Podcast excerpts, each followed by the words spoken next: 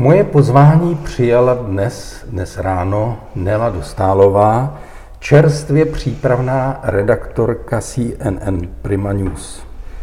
Včera v sobotu 6.3.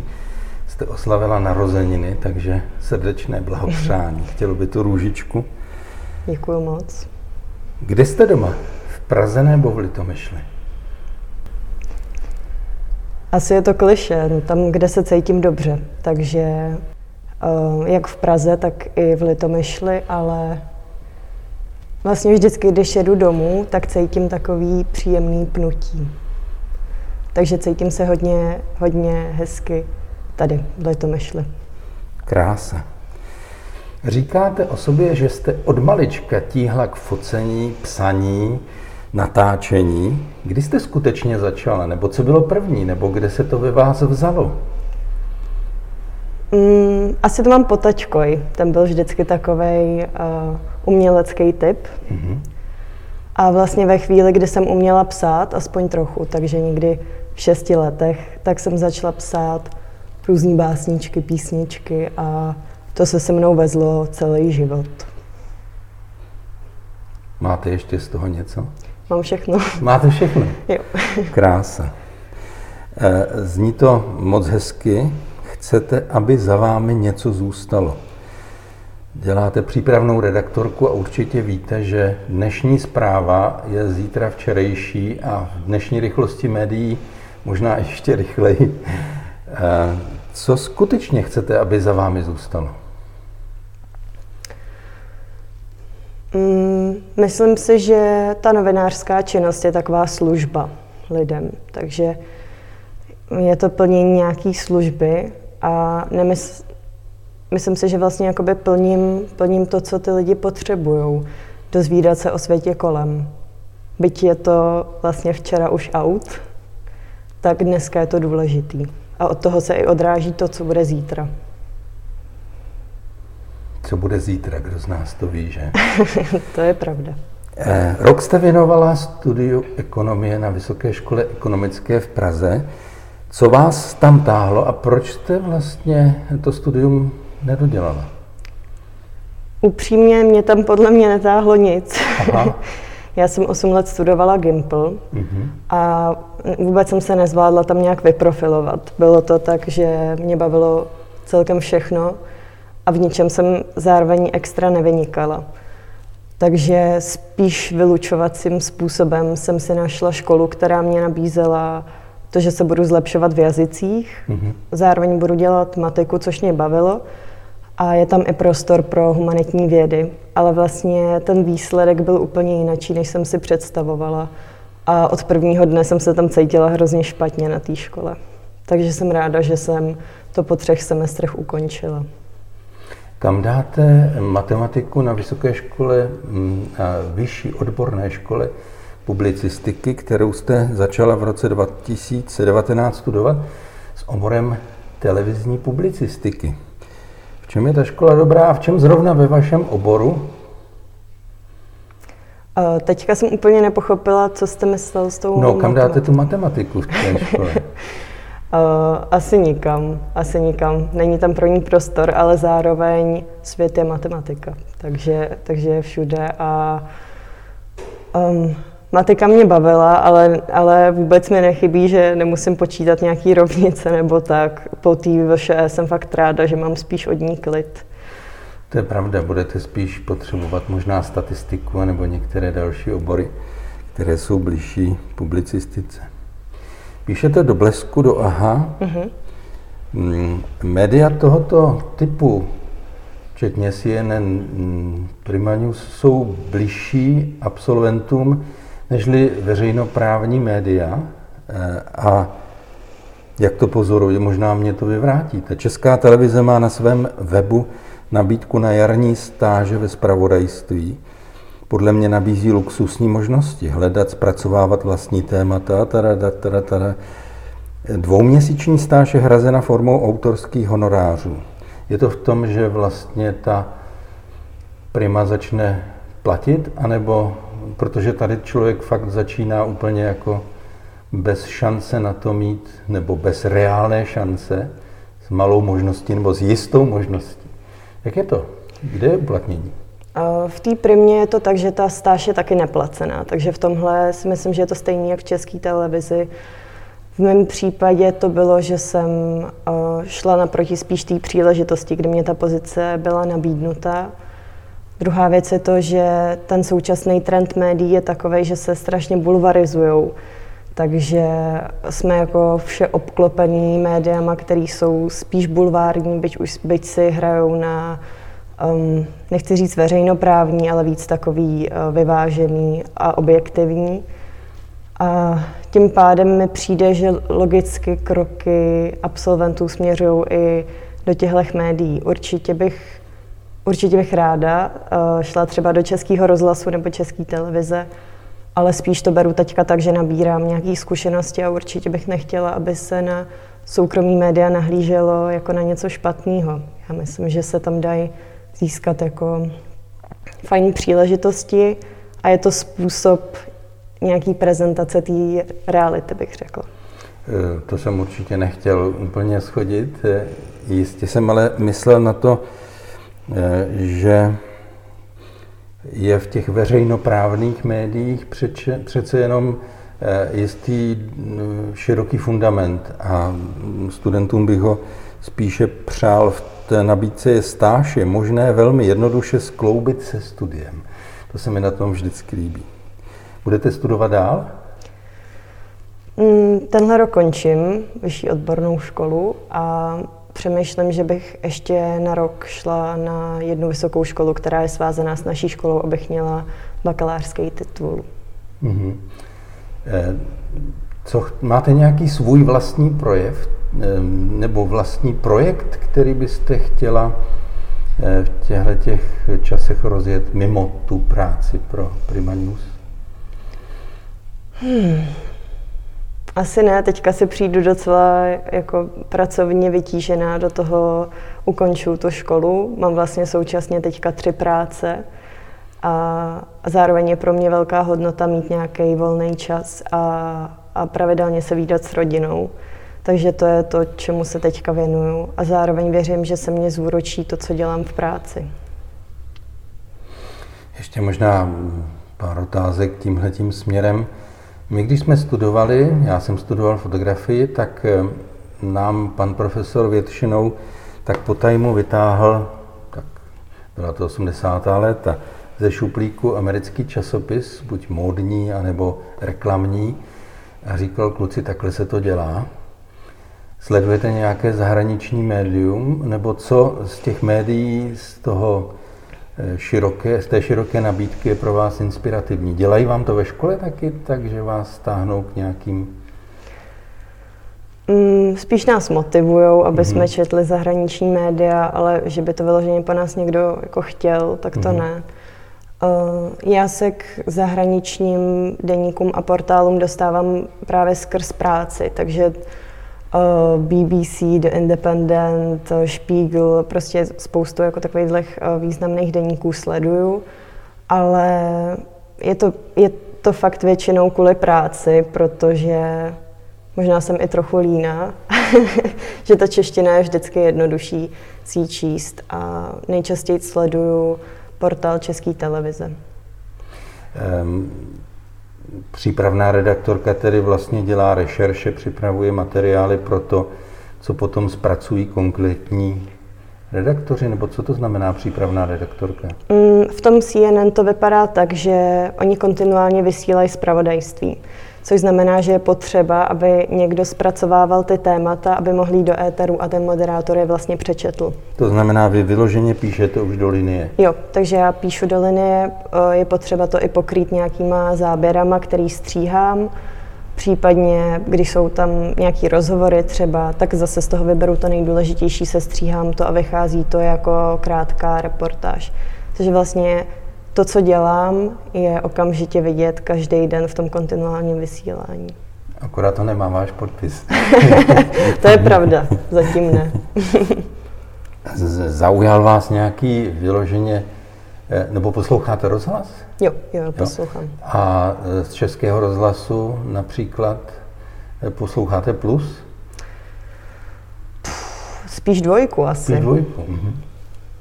Mě doslova fascinoval fenomén eh, Vinohradská 12. Mm-hmm, jo, tak to jsem, to jsem poslouchala. Ten mi připadne takový mm-hmm. komplexní, sitý, mm-hmm. trochu nebojácný. Trochu tomu taky přikládám, že ta redaktorka, která to dělá, tak byla nějaký čas venku, právě v BBC, když toho zmínila. Počítáte taky s nějakou mm, zahraniční možností?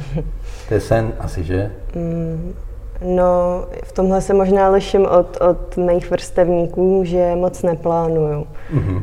Spíš se snažím, mám nějakou vizi, za kterou si jdu, ale není mým cílem se stát moderátorkou hlavních zpráv třeba. A je pro mě důležité, abych dělala to, co mě v tu chvíli baví. A nechci se Určitě je dobrý dělat nějaký kroky k tomu, abych byla spokojená v práci, ale nechci se upnout k tomu, že za deset let někde chci být, protože třeba budu mít rodinu nebo mm-hmm. mě bude bavit něco jiného. Jste moderní žena, žena z velkého světa. Několikrát jsem vás zahledl v kostele. Eh, mm, pokud nechcete mluvit o víře, tak se nic neděje, ale mm, pokud chcete, co vám víra dává? Smysl. Smysl? Um, asi, kdybych neměla nějaký duchovní rozměr v životě, tak bych neměla žádnou esenci pro to, co dělám. A, a neviděla bych zatím nic. Přišlo by mi, že jsem prach, který za pár let skončí a, a nemá to žádný důvod. Nebo těžko říct, já, já od malečka vyrůstám ve víře, takže nemůžu to schodit život lidí, kteří třeba uh, nevěří v Boha, ale takhle to vnímám já. Mm-hmm. Takže vám to maličko zpomalí ten eh, poločas rozpadu, který v těch médiích je tak strašně veliký, tak abyste alespoň na ničem měla možnost založit existenci téměř na beton, jak já tomu říkávám. Jako pozorovatelka či členka, nevím do jaké míry jste spojena se svojí církví, s římskou církví. Eh, co byste dělala nejdřív při pohledu na nás, na protestanty jinak? A co byste dělala doma jinak? Mm-hmm. Mm, přemýšlím nad tím často. Mm, trochu na sobě pozoruju, jestli nejsem příliš uh, jak to říct, okouzlená a zaslepená vůči tomu, že eh, chodím teďka třeba co 14 dní právě do protestantského kostela a je to pro mě nový vítr a možná opomíjím nějaké chyby, který, nebo něco, co bych změnila. Um, možná je to nějaký prostor víc pro, pro stišení, který v těch jako, um, pravidelných modlitbách u nás je. Uh, určitě mi chybí uh, nějaká role Pany Marie. Uh, jsou to nějaké jako uh, otázky, v kterých se jako liší to protestantské pojetí od toho katolického. Ale vlastně v tom, v tom projevu a v tom způsobu té bohoslužby vlastně jsem spokojená asi víc. Možná je to tím, že Um, jsem je možná jako zklamaná v současné chvíli z toho. A nevím, jestli to můžu úplně jako, mm, nechci asi tu římskokatolickou církev takhle schodit, ale spíš jako mám zkušenost um, jako do kostela, do kterého docházím, domovského, tak to ke mně vůbec nepromlouvá a zjistila jsem, že mě utíkají myšlenky, vlastně chodím jako by stejně prázdná a, a když se mě mamka zeptá, o čem byla mše, tak já to ani nevím. A to jsem cítila, že je špatně. A mm, možná by bylo fajn na tom zapracovat, ale vlastně jsem zvolila to, že chodím někam, kde mě ty otázky oslovují a zůstávají ve mně několik dní třeba i. A, a prohlubují nějak ten můj duchovní život. Ale třeba v Praze jsem si našla kostely, katolický, který, který mě baví, že jsou tam jako podle mě dobří kněží, takže asi spíš to je člověk od člověka. Děkuju, děkuju za upřímnost. Eh, my jsme opravdu jenom lidé eh, ve všech našich bídách. Zaujala mě ta role Marie. Co byste čekala, nebo kde, hm, zkuste mi taky trochu radit, kde byste ji viděla víc? Hmm, to je těžká otázka. Um, pro mě um, i tím, tím, že věřím v nějaké zjevení a, a sílu Pany Marie. A nevím, jestli to mám úplně pojmenovaný, ale vždycky pro mě byla strašně nějak důležitá. I tím, že nám mamka, když jsme byli malí, četla zjevení z Medjugorje, tak jsem si k ní udělala silný vztah. Myslím si, že to není jenom nějaká žena, který byl svěřen úkol porodit syna a tím to končí. Mohlo to být, mohl to být kdokoliv, ale cítím velkou sílu i v té době odolávat tomu, s čím ona se musela prát a vlastně jenom věřit tomu, že co se má stát je správně. A vlastně si jí potřebuji připomínat tuhle tu její sílu. A zároveň, zároveň je to ženská role vlastně v té církvi. Která nám občas chybí, nebo hodně chybí, tak. že? Mm-hmm. A to asi ve všech eh, denominacích, ve všech církvích, i v těch, kde se o Marii mluví, tak i u nás, kde je té řeči trochu méně, samozřejmě. To se přiznám zcela úplně. Eh, neuráží vás, když eh, teologové mluví o tom, že Pán Bůh má vlastně také ženské přívlastky, chová se jako žena, je mateřský jako žena. To jsou skutečně třeba i v jeho jménech, anebo v některých místech projevy, které se nedají popřít, jsou naprosto ženské. To mě vůbec neuráží. Já myslím, že um, Bůh se neřadí do škatulek. A je to, je to jen obrovská láska, která je mateřská, otcovská, dceřina a tak. Takže tohle mě vůbec nepohoršuje. Naopak. Když eh, přemýšlím o tom, co děláte v práci a co teď vyznáváte, dovedete nebo musíte umět v textech, eh, v textech najít to podstatné.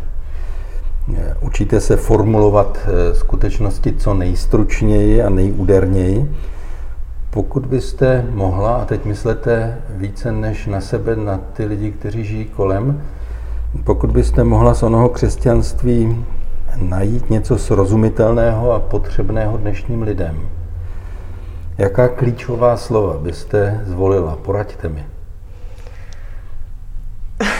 to jste mě zaskočil. Uh... Já nevím, jestli po mně chcete třeba nějaký úryvek z Bible, verše. Um, spíš klíčová slova, která si myslíte, že budou srozumitelná lidem a která ti lidé zvenčí zrovna třeba dneska v téhle té době potřebují slyšet, která jim zazní a která je povzbudí, potěší. Já neříkám přitáhnout do kostela, to je ještě daleko, ale a nebo vůbec ne, ale jde o to, co oni potřebují skutečně a co jim můžeme dát a možná nedáváme, proto se ptám tak zvídavě na ta klíčová slova. Možná to nevím. Mm-hmm. Možná vlastně se často um, setkávám s tím, že jsem obklopená lidma, kteří nechodí do kostela, vlastně mm-hmm. ani nevědí, co to znamená.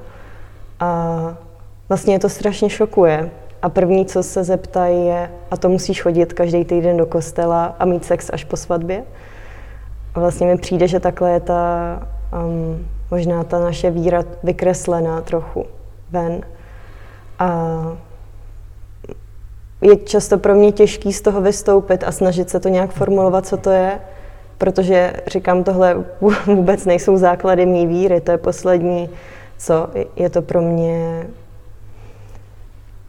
nějaká víra, víra v lásku, kterou je Bůh a možná, možná vám to neumím popsat stejně jako těm lidem, kteří se mě na to ptají a ráda bych se na to odpověděla. E, možná z jejich strany to může být v tom, že už od nás nic moc nečekají. Že jsou tam jenom ty, eh, ta zrníčka pepře, která je nějak nabudí.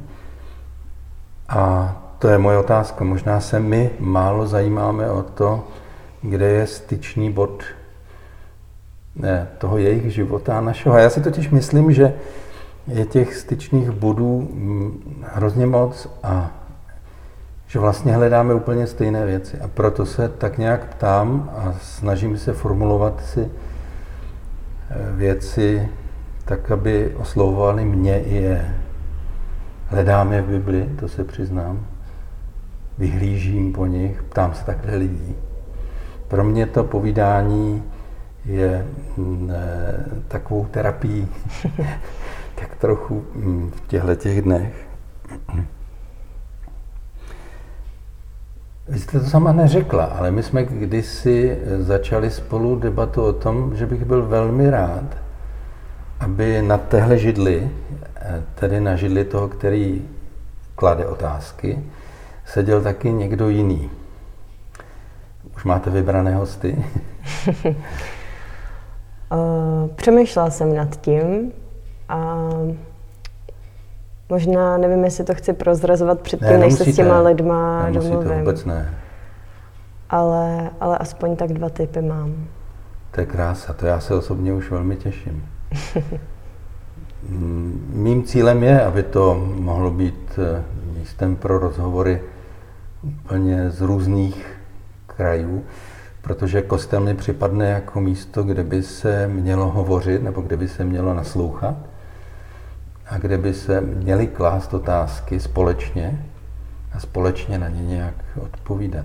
Já se vás ptám, máte vy na mě otázky?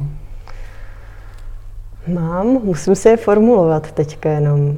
Mm, mě by zajímalo, um, jak vlastně pracovat s tím, z pozice, řekněme, církve nebo představitelů církve, uh, s tím, aby byla církev otevřená tomu světu kolem, který mě klade přesně tyhle ty otázky. A zároveň si uměla udržet ty svoje ovečky, protože ve svém okolí mám spoustu mladých lidí, kteří právě jsou součástí katolické církve. A nemyslím si, že jejich uh, víra upadá, ale možná nějaký vztah k církvi, jo, tak jak s tímhle se dá pracovat a jestli vůbec se s tím nějak pracovat má, anebo je to přirozený vývoj nějakého duchovního vztahu toho člověka. Eh, vycítil jsem tam tu otázku v tom místě, kde jste říkala, jak oslovit ten vnější svět a zároveň jak udržet ty mhm. vlastní eh, ovečky. Myslíte si, že v tom je nějaká kontradikce, že v tom je rozpor, že když budu dělat tohle, tak nebude to druhé, anebo naopak? Cítím, že to tak možná občas je, mm-hmm. že ta církev je zavřená a snaží se jen, aby jí neutekly ty své ovečky. A nebo možná se snaží expandovat a zapomíná, že ty čísla se třeba jako dostávají do kostela a jinde zas utíkají. V čem myslíte, že je to, že se ptám, ale já si to jenom dopřesňuju. V čem myslíte, že to je to zanedbávání těch vlastních oveček? V čem si myslíte, že je, když se ten eh, svět církevní rozběhne příliš navenek? Možná neotevírá otázky, který, mm-hmm. který ty duchovní trápí, což je třeba úpadek toho vztahu nějak k Bohu. To mi přijde docela tabuizovaný téma, nebo aspoň v naší církvi to tak vnímám. A, ale vztah je nějaká sinusoida, o tom se třeba nemluví. Mm-hmm. A, mhm.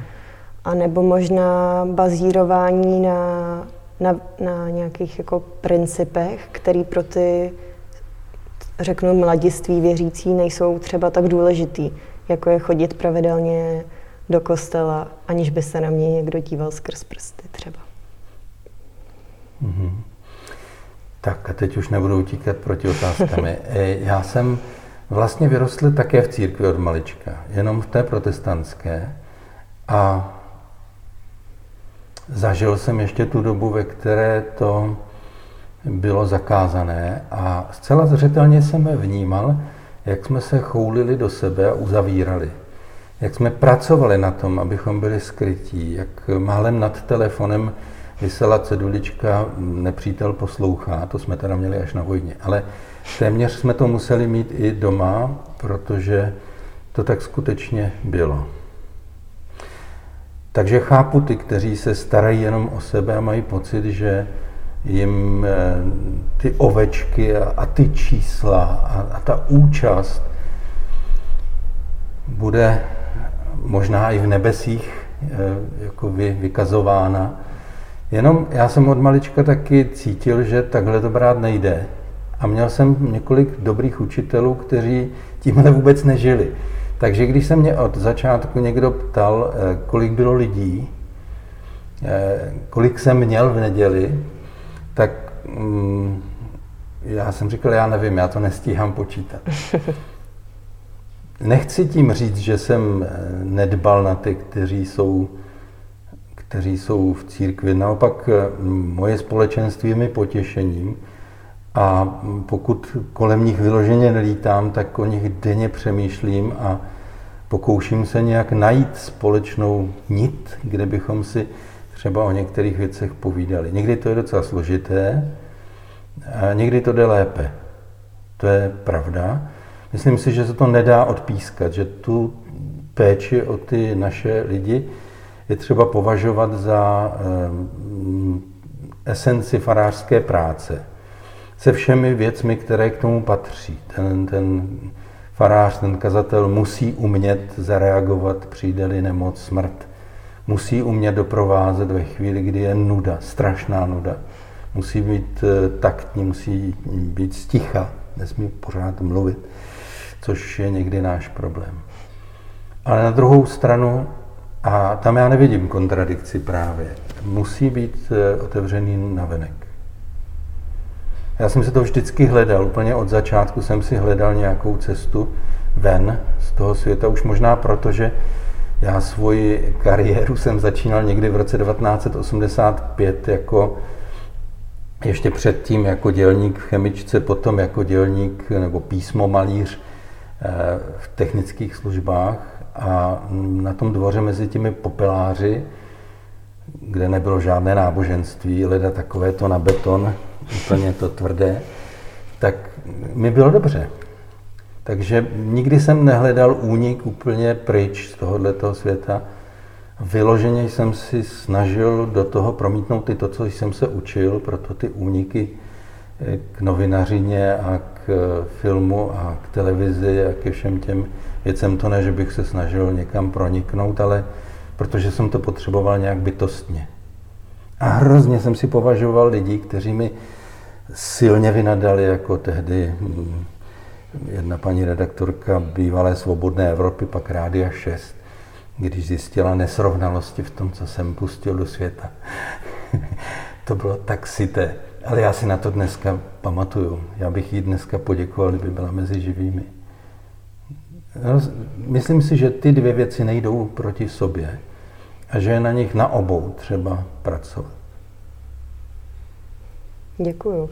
A ještě mě napadá v současné době, která je rychlá, můžeme říct, že se možná mění i nějak její hodnoty, které před stolety vůbec by nemohly platit. Mě by zajímalo v, v tom trendu třeba LGBT, kde stojí církev a vlastně um, jakou má roli. Má tyhle ty témata otevírat, má, má být jako pokroková, nebo se má držet, řekněme, nějaký tradice? Mm-hmm. To je velmi zajímavá otázka. Často kladená poslední dobou lidmi. Já si myslím, že když církev běží moc rychle a nedává si pozor na to, co říká, nebo je Eh, trochu zmateně pokrokářská, tak si ani neuvědomí, že se občas dostane do soukolí jakési odborářské aktivity některých, jak třeba příliš tradicionalistických zastánců, anebo modernistických třeba aktivistů, eh, já říkám odborářských aktivistů LGBT, kde se razí jistá tendence, která navenek není úplně vidět. Já si myslím, že je třeba tyhle ty věci nechat do spovědnice nebo do soukromí, do nějakých rozhovorů, ve kterých eh, já zaručím tomu druhému mlčenlivost, což tady třeba zaručit určitě nemůžu. A kdy se postupuje velmi pomalu a citlivě. Nemůžu mluvit za celou církev, protože, jak jste řekla, je to často i úplně o člověku, který proti vám sedí. Ale zcela jistě, to je fenomén toho světa, i když jsme si ho připouštěli předtím kdysi, nebo nepřipouštěli předtím kdysi. A stejně tak nyní. Někteří si to nepřipouští, vůbec o tom nebudou diskutovat, protože to je prostě hřích a konec, tečka, vyřízeno, dej se na pokání. A někteří si to připouštějí a přemýšlejí o tom. To znamená, je třeba pracovat nad Biblí a je třeba pracovat osobně s těmi lidmi. Já se nehrnu do těch odborářských aktivit eh, těch spolků LGBT, ani do těch extra konzervativních aktivit, téměř odborářských. Já bych chtěl naslouchat, já bych se chtěl o těch věcech bavit. Je mi to vzácné, když má někdo takovou důvěru. Snažím se porozumět tomu, co ten člověk cítí a proč to vlastně všechno dělá. Jenom si říkám, že třeba nezapomenout, že eh, je tu jakýsi trend, něco, co nám linkuje doba. A pokud se chci ponořit do toho rozhovoru na beton, tedy jako do jádra, takže musím umět sám poodstoupit a potřebuji to i od toho druhého, aby poodstoupil. A když to neumí, tak si na to musím počkat. A tak je to někdy práce na dlouhou dobu. Myslíte si, že tyhle lidi mají právo na boží lásku? No, e, a jaké právo mám já na boží lásku? Kde pak já jsem to právo vzal, já ho nemám. To znamená, jako kdo jsem já, abych někomu upíral právo na boží lásku. To, to bych, to nemám prostě vůbec v popisu práce. Můj zájem je, aby ten člověk slyšel evangelium, aby ho viděl. A aby se mohl podle něj začít sám od sebe a za sebe chovat. Tak já moc děkuju. Já taky děkuju. Mějte se moc hezky a těším se na vaše první rozhovory a těším se i na vaši práci, když nebude podepsaná. Slibuju, že se podívám občas i na zprávy CNN News. Děkuji moc, mějte se hezky. Vy tež.